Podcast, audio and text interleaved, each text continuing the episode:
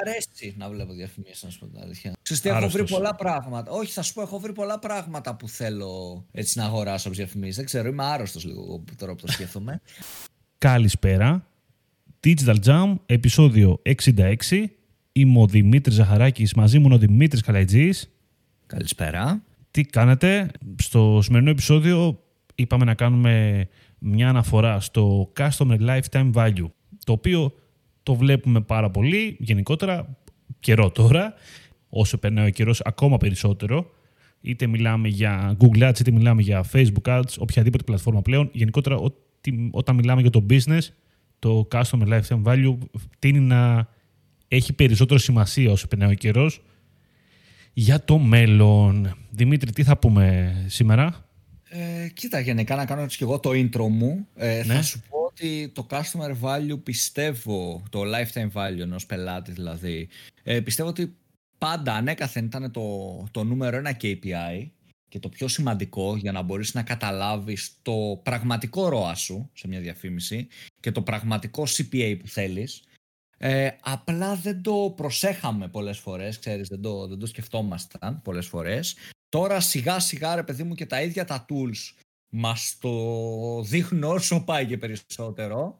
Οπότε αναγκαστικά και εμείς μπαίνουμε έτσι σε αυτή τη λογική. Ένα note που θέλω εγώ έτσι να αφήσω είναι το, το lifetime value ξεφεύγει από τις πλατφόρμες ρε παιδί μου. Δηλαδή ξεφεύγει Ακριβώς. lifetime value του, από το Facebook ή από το Google και πάει γενικότερα στο business, πάει γενικότερα στο e-shop ή στο lead generation site μας γιατί δεν είναι μόνο για e-shop, μην το περιορίσουμε στο, στο e-shop, μπορεί να είναι και για leads. Π.χ. φυσικοθεραπευτής. Και έχω έτσι να δώσω και ένα ωραίο παράδειγμα για να μπούμε λίγο στη γενική εικόνα του lifetime value ενός ε, χρήστη. Ας πούμε ότι είμαστε γιατρός. Οτιδήποτε, μπορεί να είμαστε οδοντίατρος. Ένα παράδειγμα. Ε, και έχουμε ένα website. Έχουμε μια ιστοσελίδα που διαφημιζόμαστε ε, για να πάρουμε πελάτες ε, για να κάνουν κάτι τυχή διαδικασία στα δόντια τους. Δεν έχει σημασία ποια είναι η διαδικασία, έτσι ας πούμε τυχή, ας πούμε την ψή. Οτιδήποτε και να είναι, εμάς δεν μας επηρεάζει αυτό. Ε, και ξέρουμε ότι το κόστος για ένα ραντεβού μας είναι 100 ευρώ. Επειδή έχουμε υπαλλήλους, έχουμε εφορίες, έχουμε κόστη καταστήματος κτλ. Έχουμε βγάλει ότι το, το καθαρό μας κέρδος, ξέρω εγώ, είναι 50 ευρώ από τα 100. Τα άλλα φεύγουν. Τελείως υποθετικά έτσι, απλά για να βγαίνουν τα νούμερα, μην, ε, μην κάνουμε discuss τώρα αν η εφορία είναι μεγαλύτερη ή τα κόστη είναι μεγαλύτερα. Δεν έχει σημασία, μην πούμε σε αυτή τη διαδικασία. Και μας βγαίνουν 50 ευρώ. Ε, λέμε άρα ότι το μέγιστο CPA που μπορούμε να δίνουμε είναι 50 ευρώ για να είμαστε break-even μέχρι 50 ευρώ και επειδή θέλουμε ένα ε, ROI 2 το CPA μας πρέπει να είναι 25 ευρώ.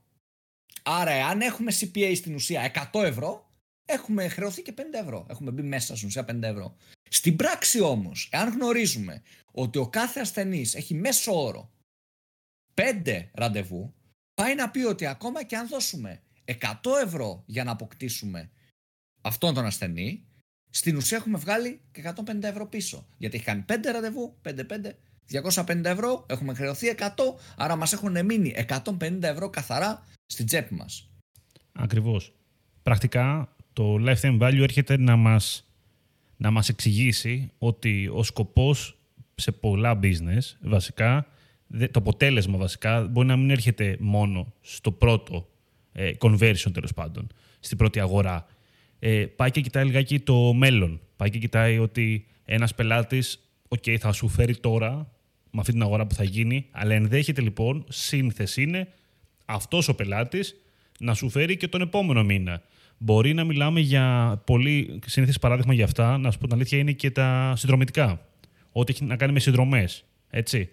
Άμα έχουμε μια συνδρομητική υπηρεσία, η οποία είναι 5 ευρώ ε, το μήνα, αλλά από τα data που έχουμε, έχουμε καταλάβει ότι ο μέσος χρήστης που έρχεται, ο οποίος, άμα θες να το περιορίσουμε και λιγάκι ακόμα, να πούμε ότι ο μέσος χρήστης 25 με 34 που μένει στην Αθήνα, που είναι μπλα μπλα μπλα, με ένα δημογραφικό τέλος πάντων.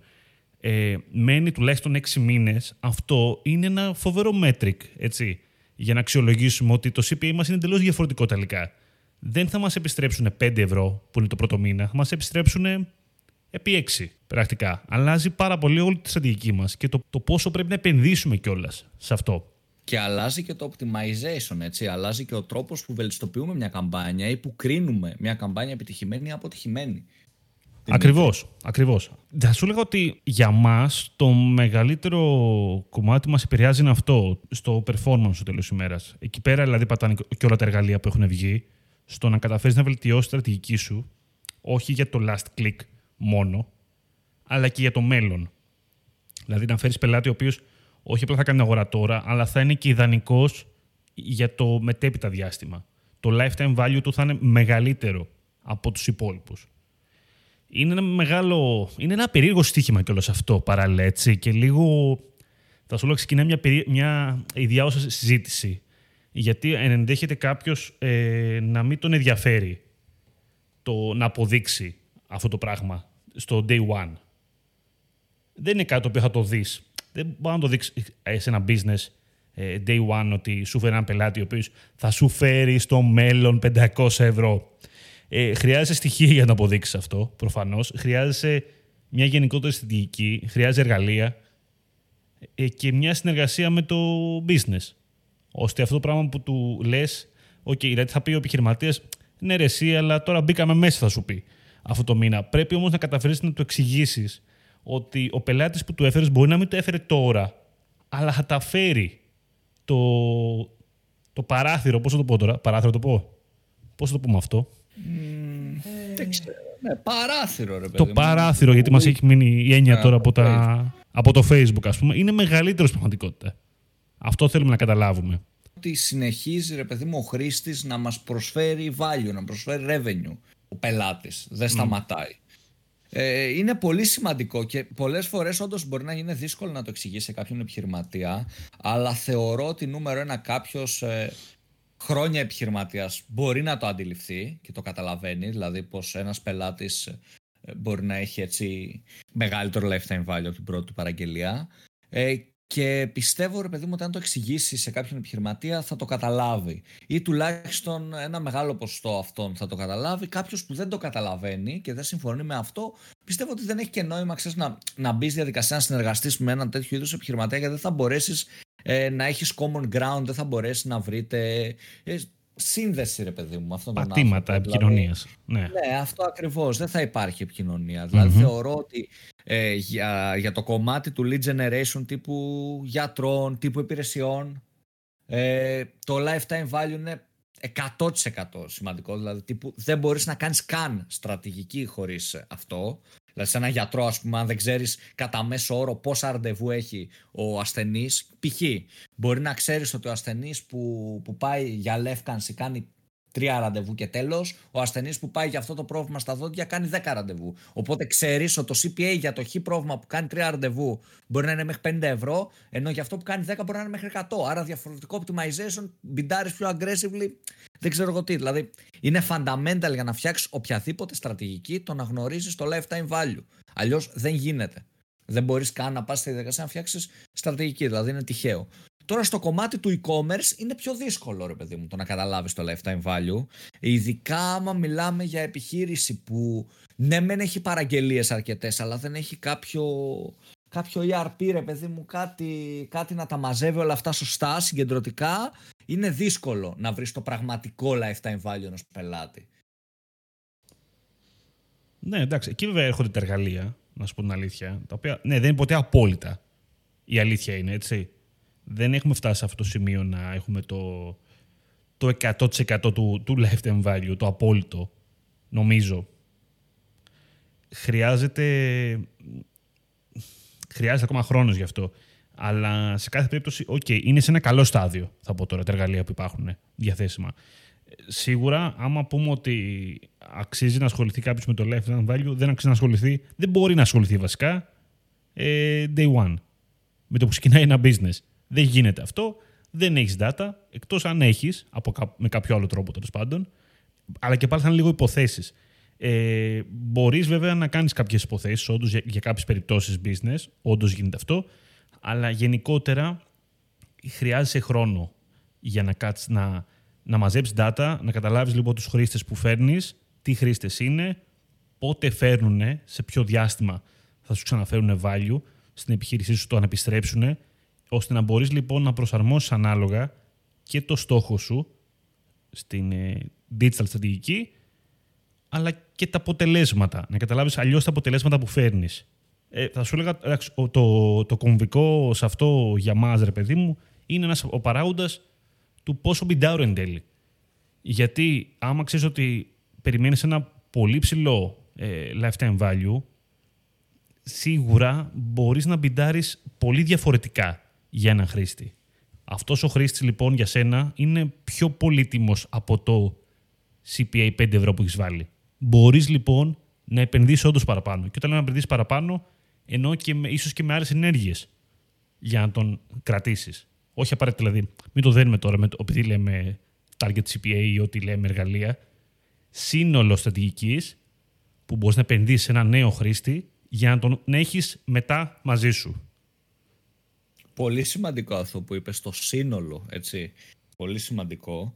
Ε, γιατί μπορεί σε μια καμπάνια το να φέρουμε ένα χρήστη, το CPN είναι 5 ευρώ, αλλά αν αυτή η καμπάνια είναι ας πούμε remarketing, λέω εγώ, και αυτό το remarketing έχει γεμίσει ας πούμε από μια καμπάνια traffic ή από ένα κανάλι Scrooge, θα σου πω, εκτός του Facebook, έτσι. Πρέπει να βάλεις και αυτά τα κόστη μέσα στο συνολικό CPA.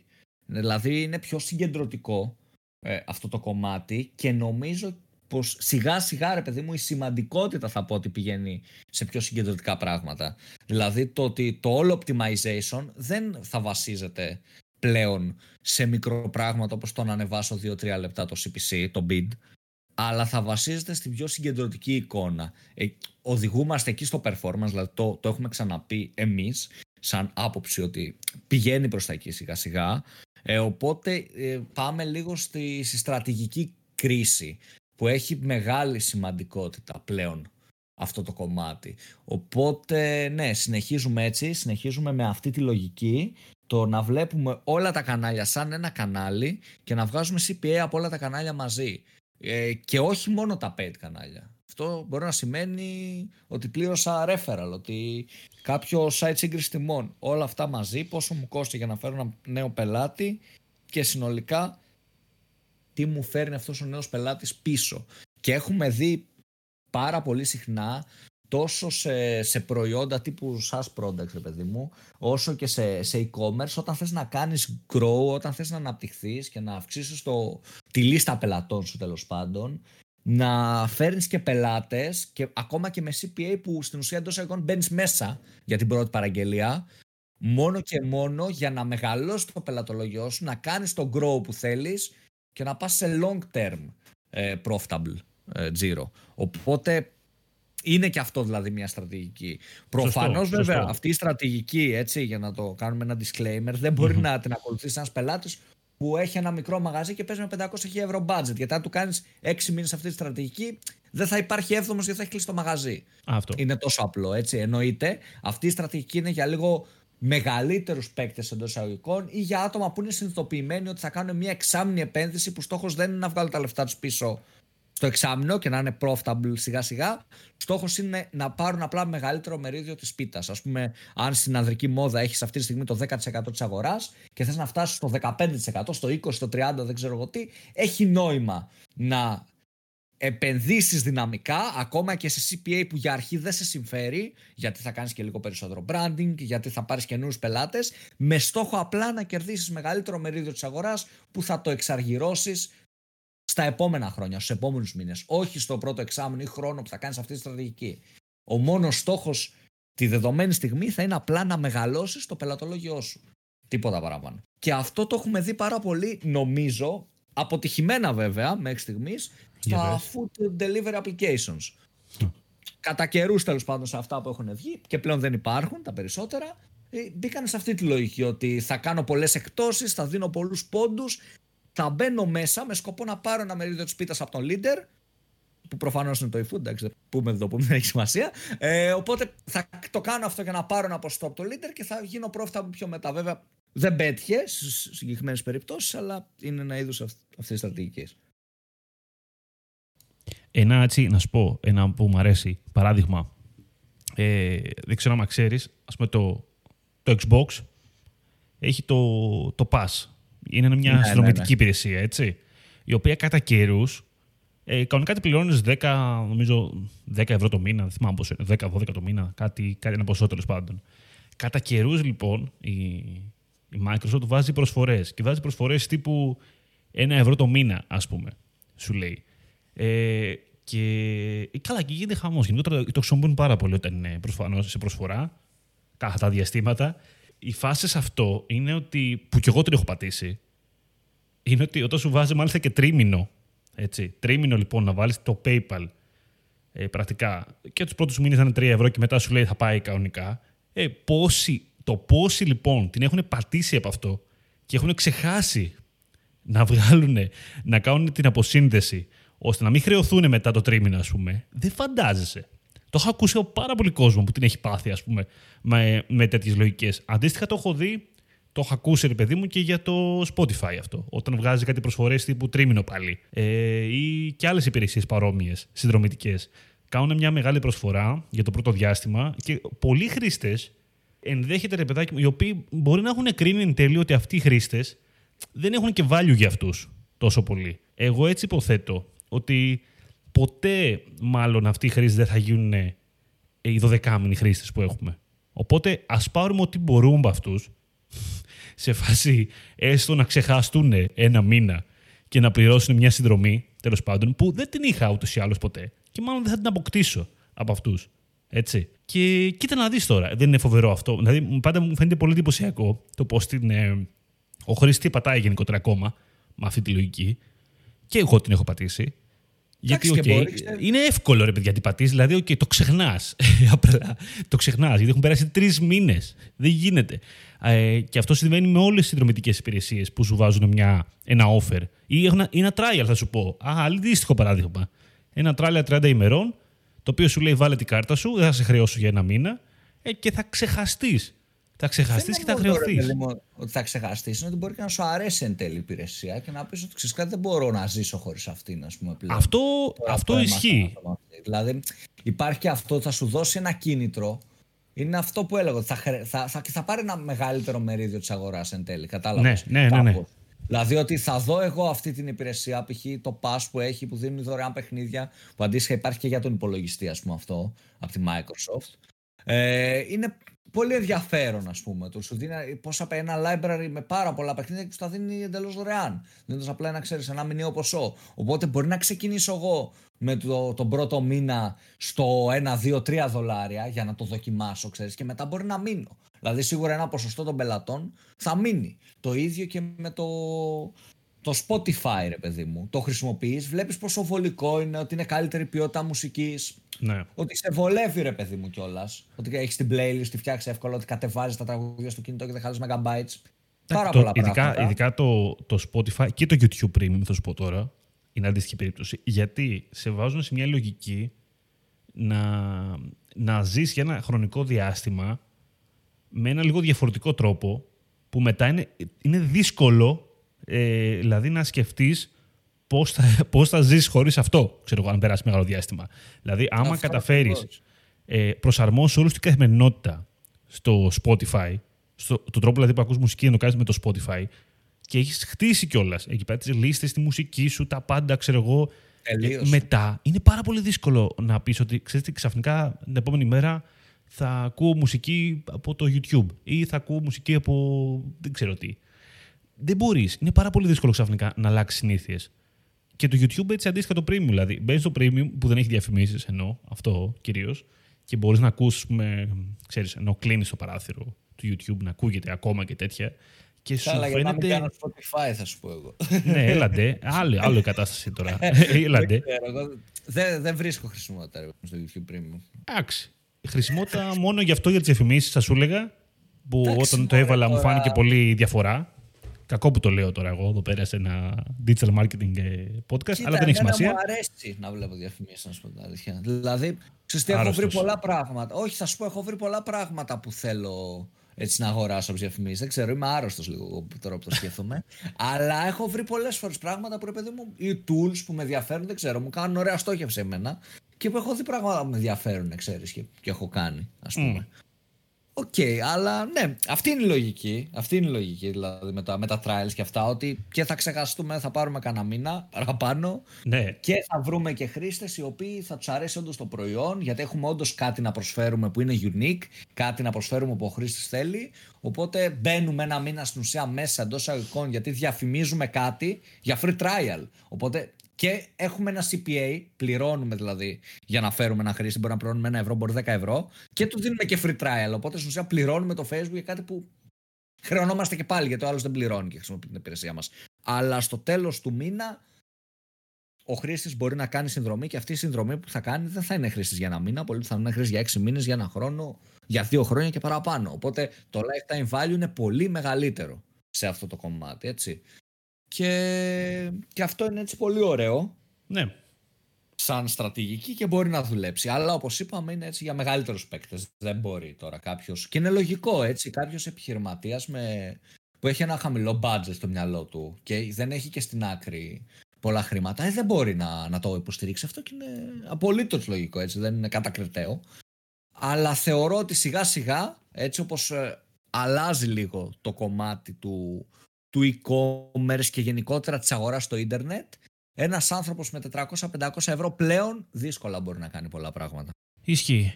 Λοιπόν, νομίζω μπορούμε να κλείσουμε. Ναι, ναι, ναι. Αυτό ήταν λοιπόν για σήμερα αγαπητοί ακροατές του Digital Jam. Να πούμε ότι μας ακούτε και μας διαβάζετε στο digitaljam.gr Μας ακούτε κυρίως σε Spotify, Apple Podcast και όλες τις άλλες πλατφόρμες. Μας ακολουθείτε σε Facebook, LinkedIn και Instagram στο Digital Jam και αυτά τα λέμε την επόμενη Κυριακή. Θα συνεχίσουμε για το Δεκέμβριο για λίγο ακόμα. Αυτά από μένα. Καλή συνέχεια. Καλή συνέχεια σε όλους.